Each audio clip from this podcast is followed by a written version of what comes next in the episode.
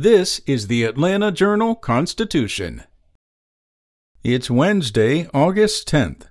A Fulton County judge is directing Rudy Giuliani, the personal attorney to former President Donald Trump, to appear before a special purpose grand jury next week unless he can provide more detailed medical explanation from his doctor about why he must further delay his testimony. The comments from Superior Court Judge Robert McBurney came during a hearing on Tuesday, the same day that Giuliani was initially scheduled to testify before the 23 person panel, which is examining potential criminal interference in Georgia's 2020 elections. On Monday, Giuliani's attorney, Bill Thomas, wrote in a court filing that the former New York City mayor could not make the trip to Atlanta because of a recent heart stent operation. But in a Monday court filing, the DA's office also said it had received evidence that Giuliani purchased plane tickets to Italy and Switzerland for dates after his surgery.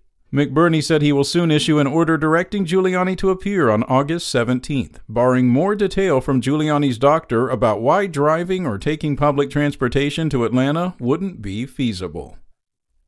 In other news, U.S. Representative Hank Johnson hopes legislation he introduced recently will protect artists from their lyrics being used against them. The action comes as Fulton County prosecutors have cited Young Thug and Gunna lyrics in a 56 count indictment, alleging gang and racketeering activity, although Johnson didn't comment specifically on that case. He and U.S. Representative Jamal Bowman, a fellow Democrat who represents New York's 16th District, teamed up on the Restoring Artistic Protection Act, or the RAP Act. It would limit the admissibility of artists' lyrics or expressions as evidence in federal court cases.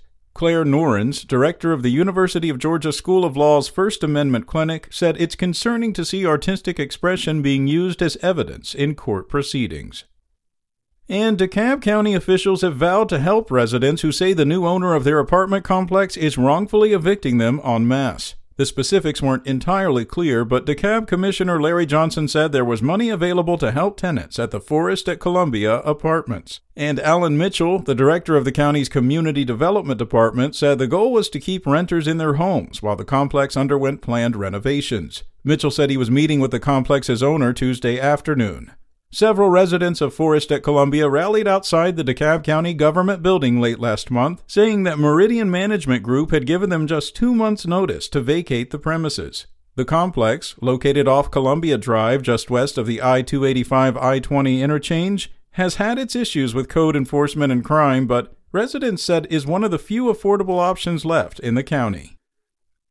Finally, the Cobb County Board of Elections added one day of Sunday voting to its fall early voting schedule after an onslaught of debate from residents Monday. It is the first time the county has offered Sunday voting.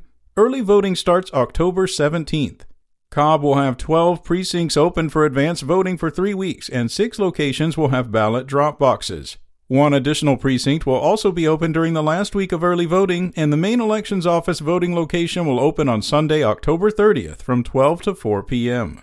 Tori Silas, the chairwoman of the Board of Elections, said that Sunday voting has been a continual consideration by the board members since she joined last summer. Spoken Layer